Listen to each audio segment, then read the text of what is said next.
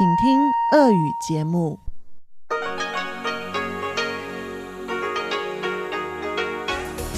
В эфире Международное радио Тайваня. Здравствуйте, дорогие друзья! Вы слушаете Международное радио Тайваня в студии у микрофона Чечена Кулар. Сегодня 13 ноября, пятница. Но, несмотря на это, в ближайшее время на волнах МРТ вы услышите выпуск главных новостей и тематические передачи. Передачу Андрея Солодова «Азия в современном мире», мою передачу «Радио путешествие по Тайваню», а также передачу «Ностальгия» Лили У. Оставайтесь с нами.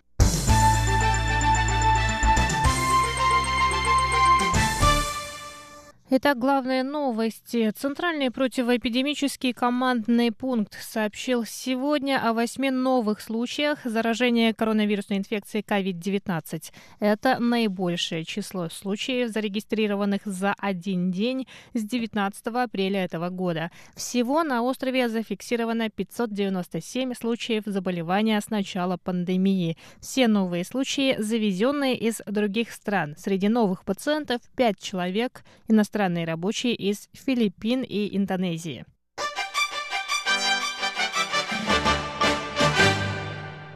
Министерство иностранных дел Китайской республики Тайвань сообщило сегодня, 13 ноября, что отношения с дипломатическим союзником Парагваем остаются стабильными. Ранее в рамках Всемирной ассамблеи здравоохранения в поддержку Тайваня выступили Науру, Палау, Тувалу, Маршаловы острова, Эсватини, Белиз, Гондурас, Никарагуа, Сен-Китс и Невис, Гватемала и Гаити. Однако Парагвай, с которым Тайвань также поддерживает дипломатические отношения, еще не выступил в поддержку Тайваня.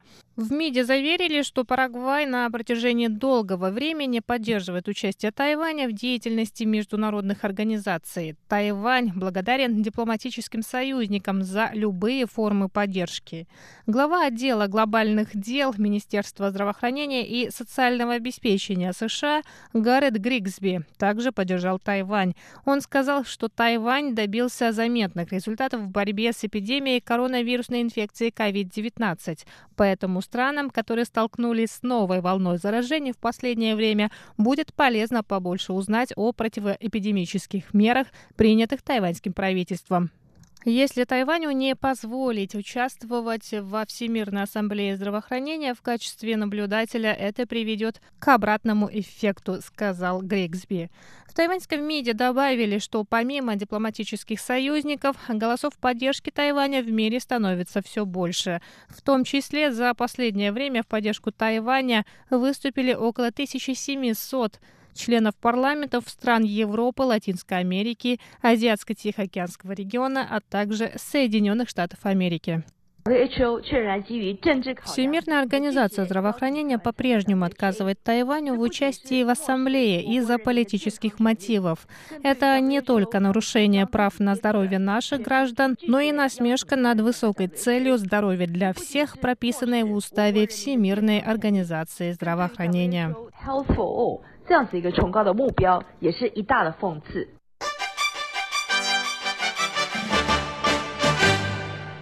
Госсекретарь США Майк Помпео заявил 12 ноября в эфире американской телепередачи, что Тайвань не часть Китайской Народной Республики, и в последние 35 лет обе политические партии США следовали этому принципу. Помпео сказал, что обещания, данные Тайваню, находятся вне зоны разногласий между демократической и республиканской партиями США, так как обе стороны признают Тайвань в качестве образца образца демократии. Помпео подчеркнул, что администрации США стоит придерживаться этих обещаний, а продажа вооружения Тайваню для обороны страны показывает приверженность США данным обещаниям. В Министерстве иностранных дел Тайваня поблагодарили Помпео за слова поддержки. Тайвань – суверенное государство. Это факт и существующее положение дел, добавили в МИДе. Президентская канцелярия Тайваня также поблагодарила госсекретаря США США.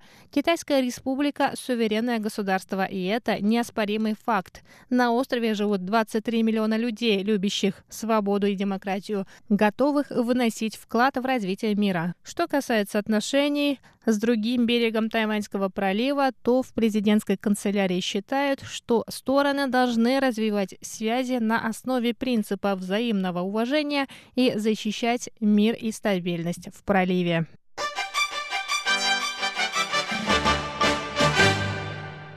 Организации, выступающие против использования атомной энергии на Тайване, провели сегодня пресс-конференцию в Тайбэе. Главной темой стал вопрос о возобновлении строительства четвертой атомной электростанции. Организации потребовали открытого слушания по этому вопросу, заявив о необоснованности петиции за возобновление строительства. Среди необоснованных причин упоминается статистика смертности на атомных электростанциях станциях. Противники использования атомной энергии заявили, что цифры, названные в петиции, не соответствуют действительности. К примеру, в пояснении к петиции сообщается, что за все время с момента существования четвертой атомной электростанции погиб один человек. Противники, однако, рассказали, что с 1978 года, года ввода в эксплуатацию первой на Тайване АЭС, по 2019 год травмы и раны получили 22 человека, 2 человека погибли. Кроме того, среди сотрудников компании-подрядчиков 24 получили травмы, один человек погиб. Строительство четвертой АЭС, начавшееся в 1999 году, было заморожено в 2014 году. На общенациональном референдуме в ноябре 2018 года 59% тайваньских граждан проголосовали за продолжение использования атомной энергетики на Тайване.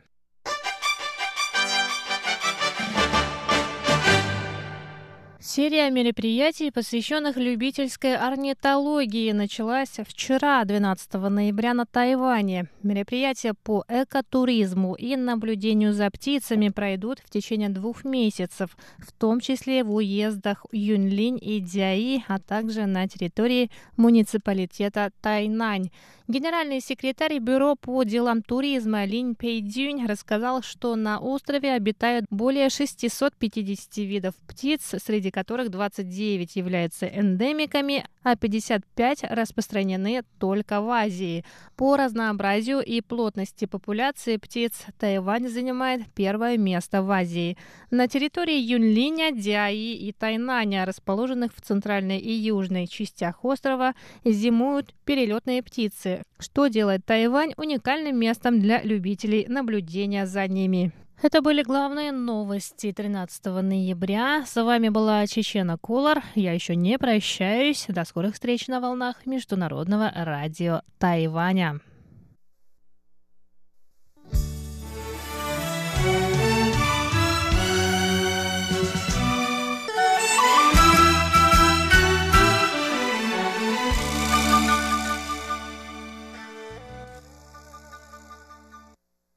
Здравствуйте, дорогие слушатели Международного радио Тайваня. В эфире еженедельная передача из рубрики «Азия в современном мире». У микрофона, как обычно в это время, вас приветствует ведущий передачи Андрей Солодов. Политика Москвы на Корейском полуострове зависит от того, какой внешнеполитический курс она выберет.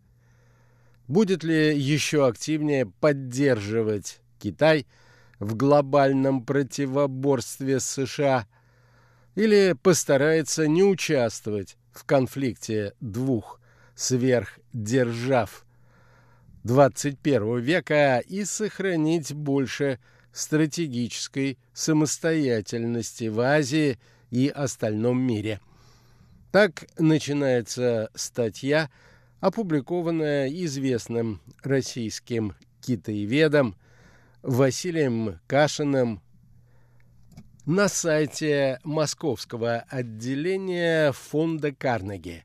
Сегодня, дорогие друзья, я хотел бы познакомить вас с выдержками из этой весьма любопытной публикации – Итак, наша тема сегодня – Россия и Китай. Интересы на Корейском полуострове.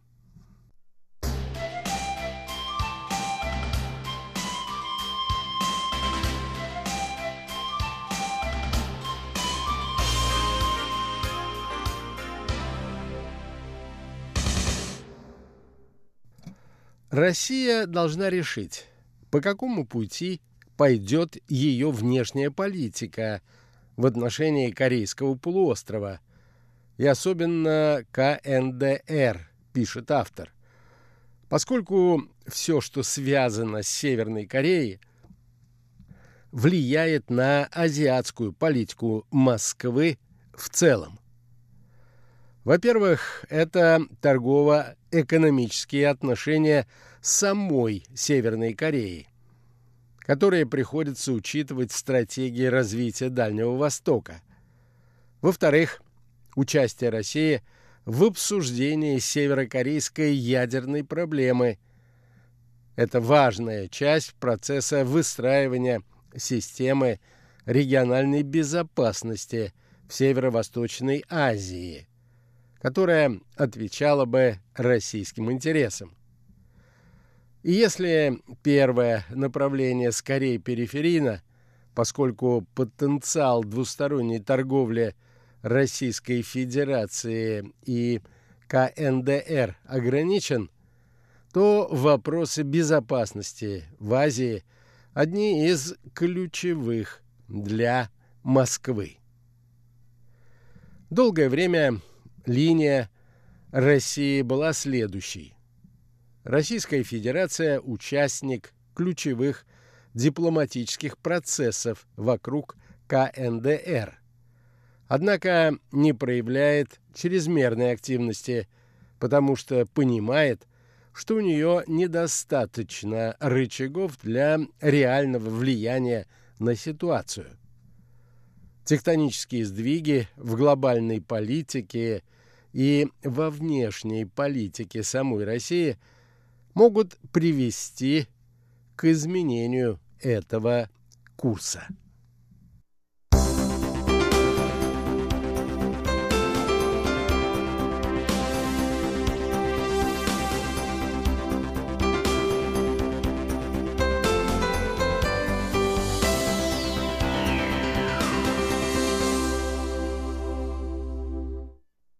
Развитие стратегического соперничества между Соединенными Штатами и Китаем, двумя глобальными сверхдержавами 21 века, а также раскол между Россией и Западом, который становится все глубже, ставит Кремль перед выбором.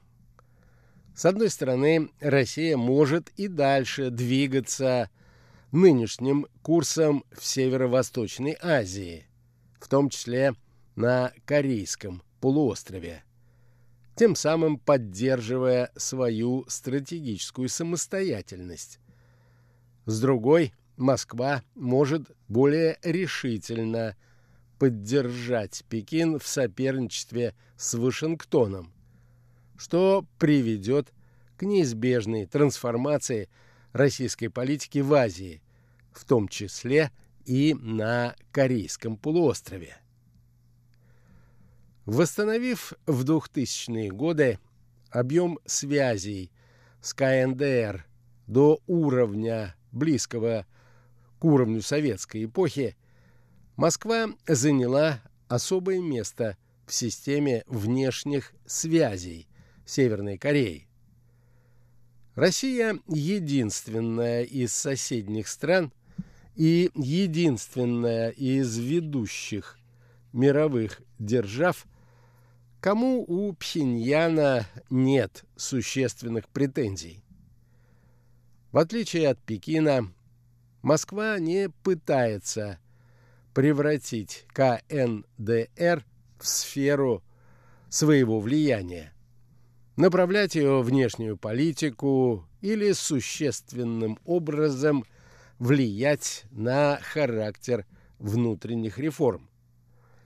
В то же время, в отличие от Соединенных Штатов, Южной Кореи и Японии у России нет цели свергнуть северокорейский режим или разрушить государственность этой страны в том виде, в каком ее создала династия Кимов. При этом у России есть и свой интерес. И этот интерес существует в двух измерениях – экономическом и военно-дипломатическом. Экономика при этом играет сугубо второстепенную роль. Несмотря на заинтересованность обеих сторон во взаимной торговле, ее значимость с точки зрения КНДР невелика, а с точки зрения России и вовсе ничтожна. На пике экономических отношений в 2005 году объем торговли между Российской Федерацией и КНДР достиг лишь примерно 230 миллионов американских долларов. Северная Корея из-за структуры и размера своей экономики не является значимым торговым партнером не только для России, но и для отдельно взятого российского Дальнего Востока. Доля КНДР во внешней торговле Дальневосточного федерального округа даже в самый благополучный период, в начале 2010-х годов, составляла около 0,05%. До последней большой волны международных санкций против КНДР существенную роль в экономических отношениях двух стран играл разве что экспорт северокорейской рабочей силы в Россию. Ну и он был относительно скромен. Северокорейских рабочих в Российской Федерации даже до введения ограничений ООН было около 40 тысяч, что несравнимо с миграцией Средней Азии – и ее влиянием на российский рынок труда.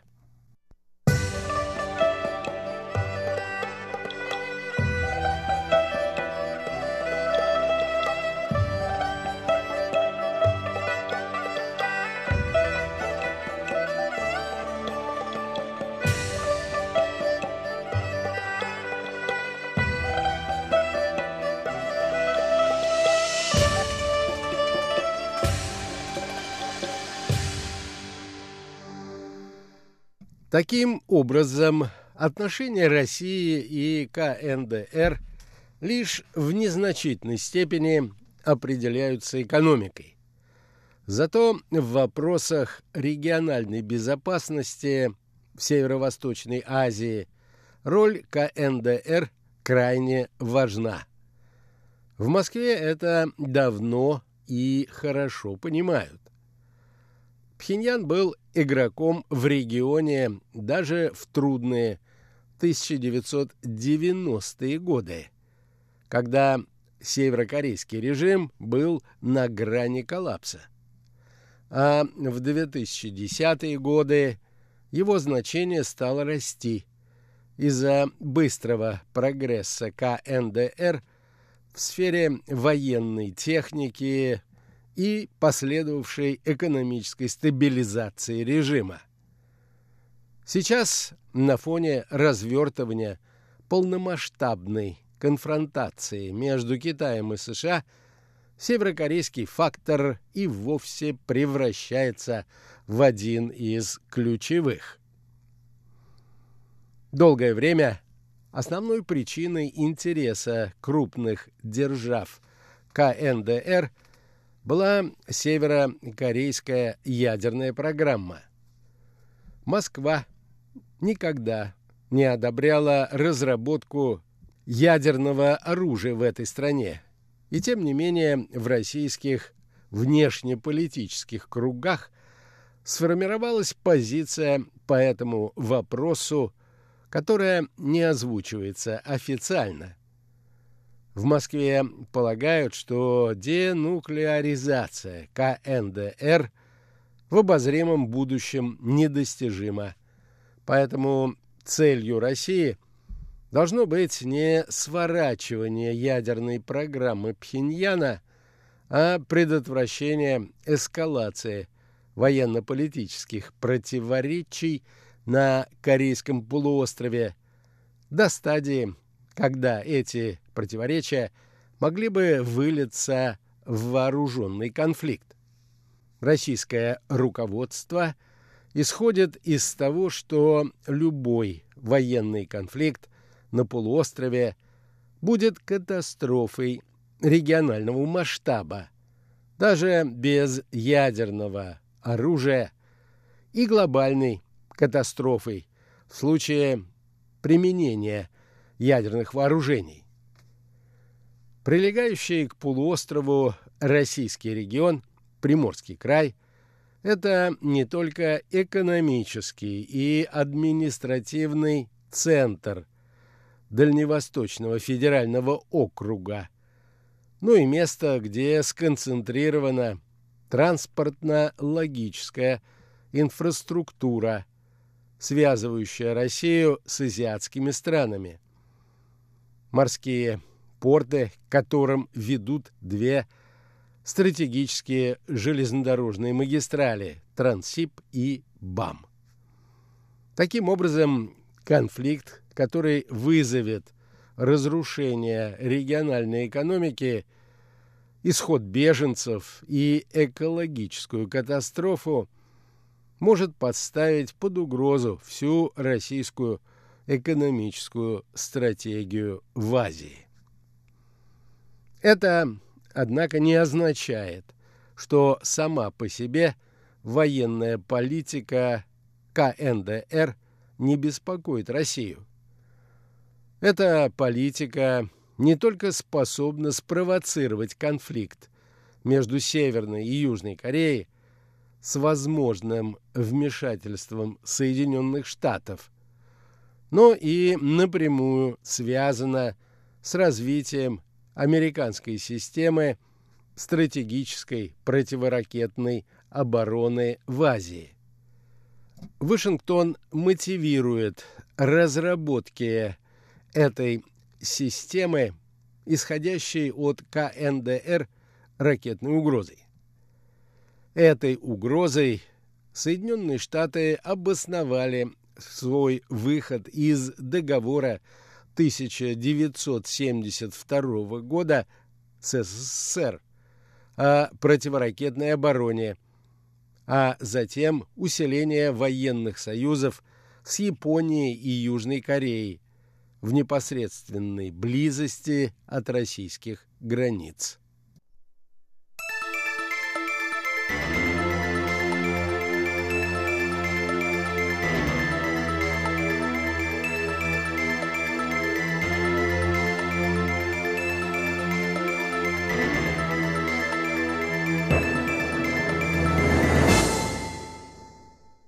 В 2006 году кризис, связанный с ядерной программой КНДР, вышел на новый уровень.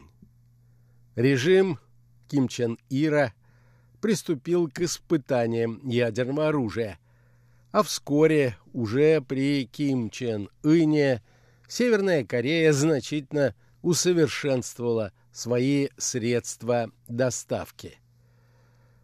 Безусловно, эти северокорейские действия и американская реакция на них наносят куда больший ущерб Китаю, чем России.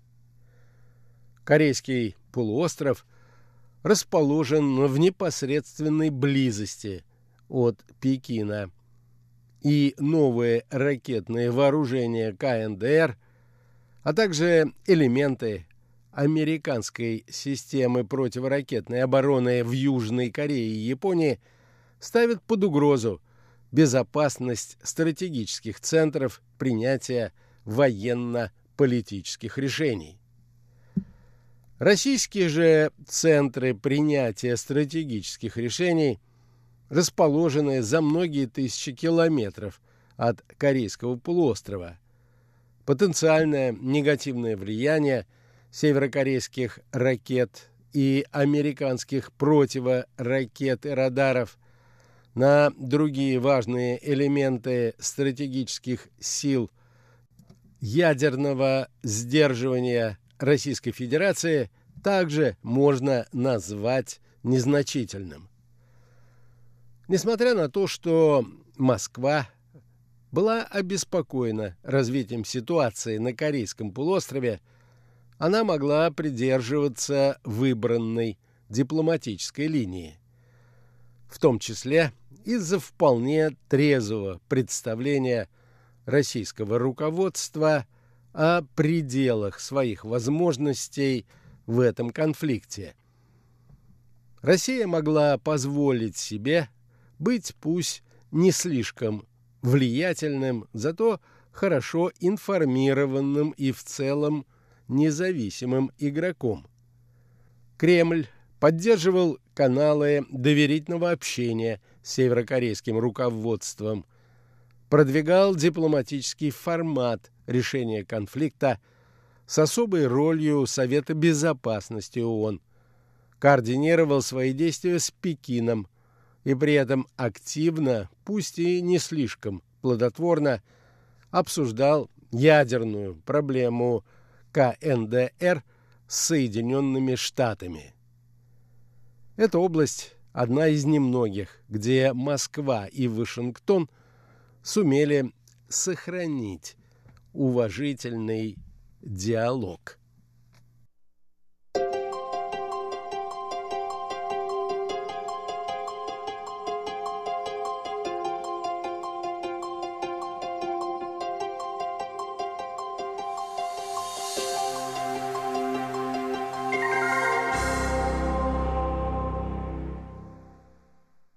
На этом, дорогие друзья, позвольте мне прервать изложение статьи известного российского востоковеда и китаеведа Василия Кашина, которая была опубликована на сайте Московского центра Карнеги. Автор статьи задает себе и читателям следующий вопрос – Следует ли России поддержать Китай в его конфронтации с Соединенными Штатами Америки или же проводить более самостоятельную и независимую политику? Каков ответ автора, вы узнаете, дорогие друзья, в нашей следующей передаче. До новых встреч!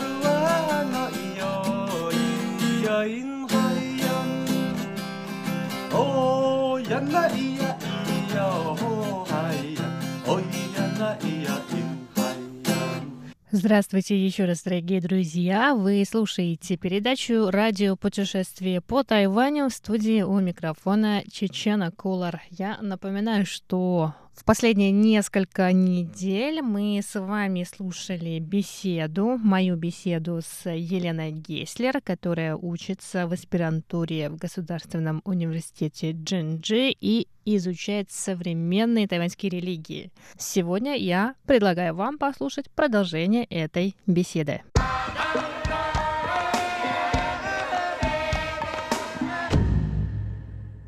Расскажите, пожалуйста, поподробнее про четыре буддийские организации на Тайване. Вообще современный тайваньский буддизм представлен четырьмя учителями. Из них одна женщина и трое мужчин. Их называют небесные короли или четыре великих горы. И, собственно говоря, географически на севере у нас находится монастырь, называется Фагушань, то есть э, барабана Дхармы, если перевести. Его основатель и до недавнего времени аббат уже умер, к сожалению. Это был Шиньен, мастер Шиньен. Потом на юге находится самый крупный тайваньский буддийский центр и один из самых крупных в мире. Это Фо Гуаншань, то есть гора света Будды. то, что у нас очень часто называют буддийским Диснейлендом. Территория гигантская. Под Гаусюном находится храм. Ну, естественно, по миру у него больше 173 филиалов. У этого храма это действительно одна из самых мощных организаций. А вообще ну, там 100 гектар, огромный музей, 108-метровый Будда сидит. Очень интересно, очень советую съездить. Вот это. Я видела, да, я была в Гаусюне. Это, по-моему, было как раз первый год, когда я сюда только приехала. И моя одногруппница, которая из э, Гаусюна, позвала меня в гости, ну, я съездила в Гаусюн, и вот первым делом меня отвели как раз вот к этому большому Будде. Но я тогда, конечно, мало чего знала, но вот сейчас уже вспоминаю. В общем, это стоит посетить даже в плане вот именно туристического объекта. Очень интересно. Основатель этого монастыря Синьюнь, буддийский мастер Синьюнь, он до сих пор жив, ему 80 с чем-то лет, по-моему, почти под 90. В общем, такая очень знаменитая фигура, интересно, одиозная. Третья важная буддийская организация – это Цidi Foundation, Цidi Дин Динхой. Ее основательница женщина, буддийская монашка Чен Йен. Она тоже до сих пор еще живет, собственно говоря, и активно проповедует, хотя и уже тоже за 80, насколько я помню. Вот. И четвертая, она более поздняя, эта организация, и менее знаменитая, на самом деле, вот именно на международной арене. Хотя в религиозной практике, наверное, на Тайване она тоже очень мощна. Эта организация находится под Тайджуном, вот город Пули, их центр находится там. Джун Тайшань, монастырь Джун Тайшань, то есть монастырь, перевести по-русски довольно тяжело, центрального Тайваня, да, или центра, центра Тайваня, как-то так. Центральная гора в Тайване. В общем, он знаменит тем, что он еще очень высокий один из самых высоких монастырей чуть ли не в мире считается, ну, естественно, на.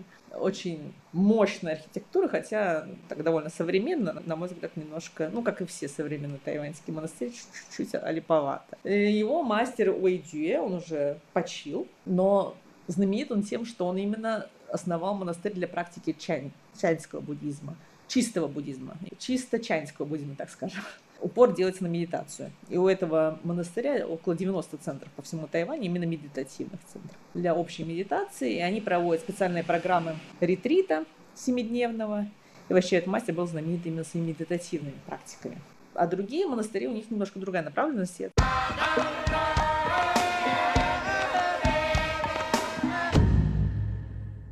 А вот про эти медитативные центры. Ну, у нас передача называется «Радиопутешествие», и если кто соберется сюда, и кому-то очень э, нужен будет семидневный ретрит, возможно ли попасть в этот центр извне? Вообще во все эти центры можно попасть извне, то есть не только...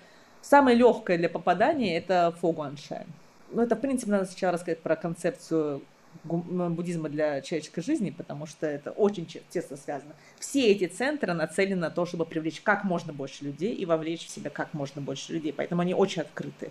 Попасть можно зайти на сайт этого э, любого из этих четырех буддийских э, организаций, о которых я говорила, и, собственно говоря, там очень подробно на любых языках практически, ну, на английском точно, все рассказывается, и у них есть стипендиальные программы. У них есть э, конференции, которые приглашают новичков в буддизме. Можно приехать, например, Фо Гуаншень проводит двухнедельную программу летнюю. Они оплачивают приезд, они оплачивают проживание, они оплачивают питание. То есть, в принципе, можно приехать бесплатно на Тайвань, но, естественно, ты становишься рабом. Учреждение куда-то приехал, то есть там очень строгий график, ты должен медитировать, там тебя обучают основам буддизма и так далее, и так далее.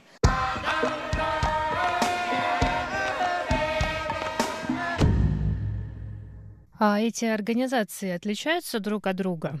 Но каждая из этих организаций, вот из этих четырех столпов веры, так скажем, тайваньских буддистов, они имеют немножко разную направленность. А смысл состоял в том, что в конце XIX века буддизм, он не находился в упадке вот в прямом этого, смысле этого слова. Просто буддизм был традиционным. Буддизм делился на разные школы, на разные центры буддийские, монастырские. Он не был массовым. И когда началась революция, был лозунг «Новый буддизм для нового Китая». И, собственно говоря, монахи, там не один Тайсю часто в этом деле революционном, они поняли, что буддизм в таком виде, в котором он существует, не может существовать в революционном Китае и в обновленном Китае. Буддизм тоже нужно было обновить. Во-первых, нужно было вернуться к истокам, часть текстов была уже утеряна, и была очень большая работа на том, чтобы создать каноны обновленные. А во-вторых, нужно было понять, как вообще существовать в новом обществе. И поэтому они сделали ставку в первую очередь на образование. так как, во-первых, государство хотело отнять у монастырей земли, потому что требовалось место для постройки школы и так далее. Далее. Все революционные программы, которые существовали, естественно, не могли принять монастыри в том виде, в котором они были. Они были отсталыми. Потом, как я уже говорю, появилось понятие религия, миссин и суеверие. И надо было себя заново, себя утвердить в качестве признанной религии. Естественно, требовалось для этого какую-то программу создать. Поэтому вот революционные монахи, включая Тайщуи, пытались понять, как же нам обновить буддизм так, чтобы он был для людей, и чтобы он мог существовать в обществе новых людей, которых должна была создать революция. Поэтому они очень большой упор сделали на образовательные программы. И образовательные программы, образовательные центры и школы, которые открывались в то время, где-то уже с 1906 года первая буддистская школа открылась, они включали в себя образование со стороны мирян. То есть миряне приходили и обучали буддийских монахов. Такого раньше не было вообще. И обучались они не только буддизму, но еще и иностранным языкам, каким-то наукам и так далее. А второй момент, тоже опять-таки, вот это благодаря Тайщую появился в китайском буддизме, это совмещение буддизма и науки. Тайщуй очень много писал в своих программных сочинениях о том, что буддизм может быть объяснен с точки зрения науки, но при этом он стоит выше науки. Просветление, то есть конечная цель буддизма, она выходит уже за рамки науки. Но тем не менее науку мы можем использовать активно в буддизме особенно для прояснения каких-то метафор буддийских, особенно там для строения космоса и так далее, многих, многих миров и так далее. И это вот направленность на диалог с наукой, на самом деле, в современном буддизме очень сильно наблюдается, особенно в тибетском буддизме, потому что Далай-Лама, он же активно использует это все, нейрофизиологию и так далее, и так далее. Хотя, конечно, это не напрямую может влияние Тайши, но тем не менее вот эта общая направленность начала 20 века, она, собственно говоря, очень сильно формировала буддийские воззрения современные. Ну и третье, естественно, общая этика, общее значит, воззрение на окружающую среду, на то, что все должно быть удобно для человека. Что современный буддизм, как бы бодхисаттва, который находится в современном мире. То есть он должен постоянно быть направленным на помощь ближним и страждущим. И вот это понятие Тайсюй называл это женшин, фодиал, буддизм для человеческой жизни, а потом оно трансформируется в жанден фодиал, то есть гуманистический буддизм или буддизм среди людей.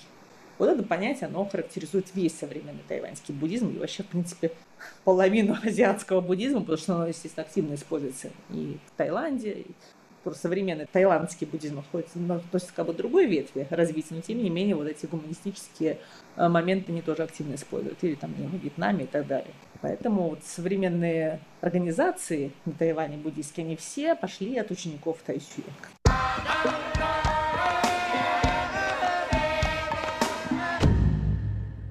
Дорогие друзья, на этом сегодняшний выпуск передачи «Радио путешествие по Тайваню» подходит к концу. Продолжение беседы с Еленой Геслер, аспирантом Государственного университета Дженджи, вы услышите на следующей неделе. Ну а я, Чечена Кулар, на этом с вами прощаюсь. До скорых встреч на волнах МРТ.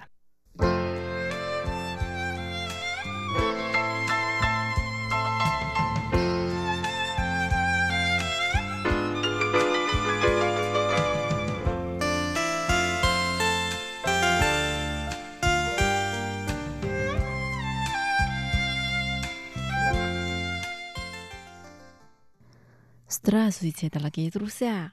Вас приветствует ведущая Лилия У. Вы сейчас слушаете передачу «Ностальгия». Наконец-то на Тайване наступил мой любимый сезон – осень.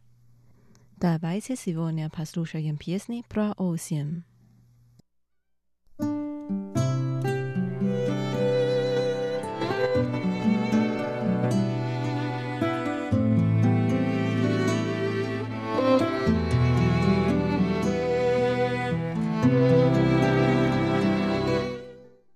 Первая песня называется «Прохладная, прекрасная осень». Тян Лян Хао Ге В песне поется так. Ветер подул, и облака улетели. Кто-то хочет взять твою руку, чтобы уговорить тебя остаться.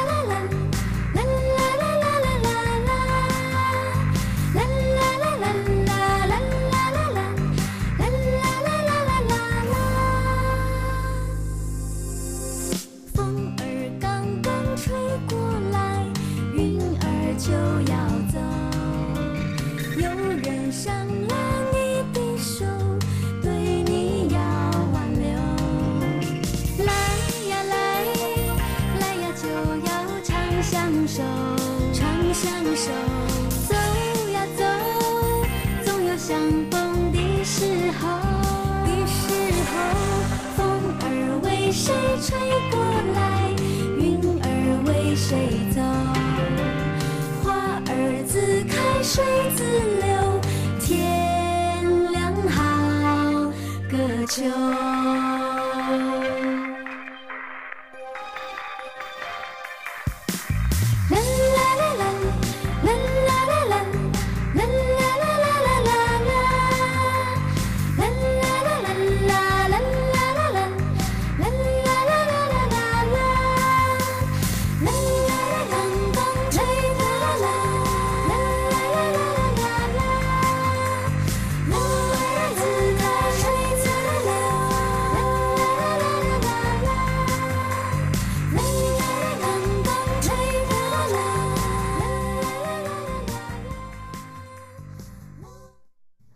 Вторая песня «Чоу Чан» «Осенняя цикада» поет женский дуэт Ян Фан И и Xu Xiaojin. Они поют так. Я превращаю теплую воду в холодную и зеленую траву в желтую. Кто знает, как мне в мире одиноко. thank you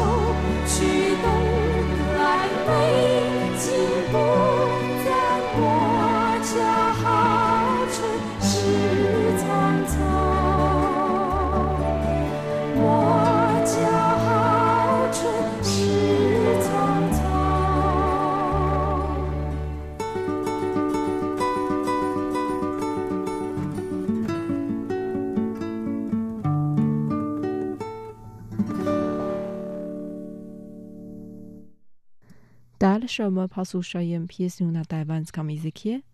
秋风夜雨，осенний а ветер дует, ночная дождь идет, поет певица 江蕙。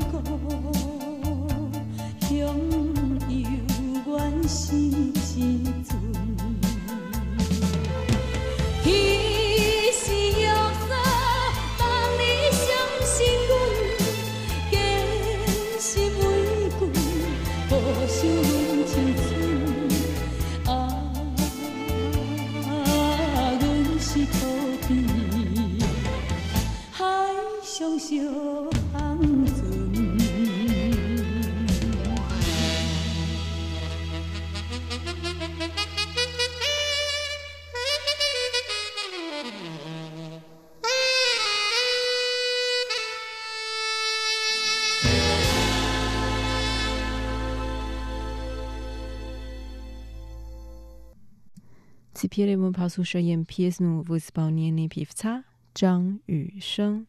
Песня называется «Во ши и кэ чоу тян дэ шу». Я осеннее дерево.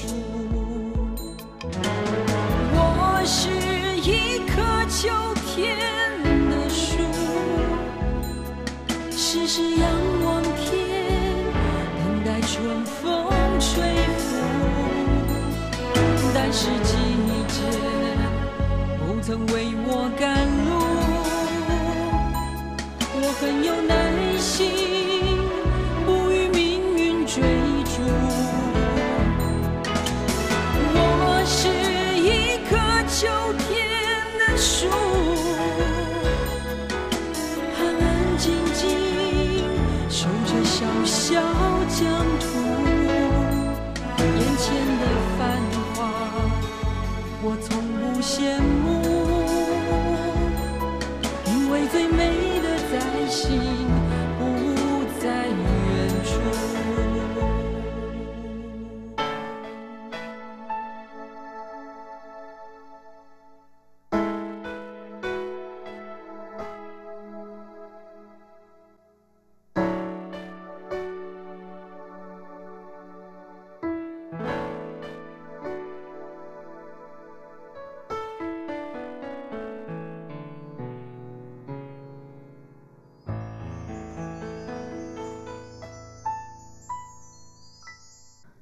Дорогие друзья, с вами была Лилия.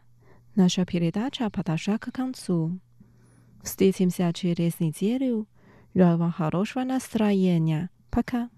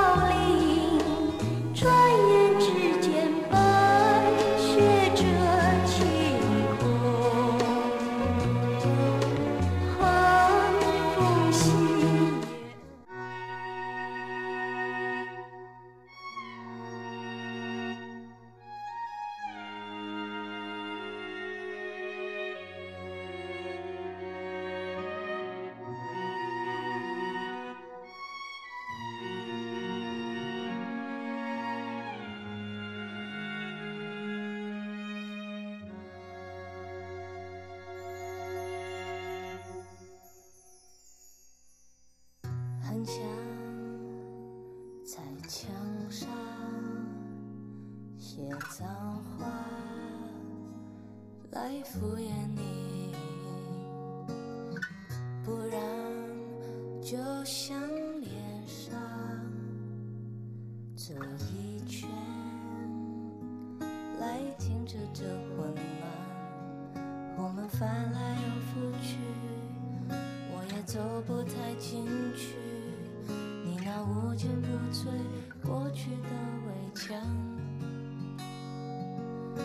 算我能看得穿，就算透明像月光，回忆游来游去却不散。早上太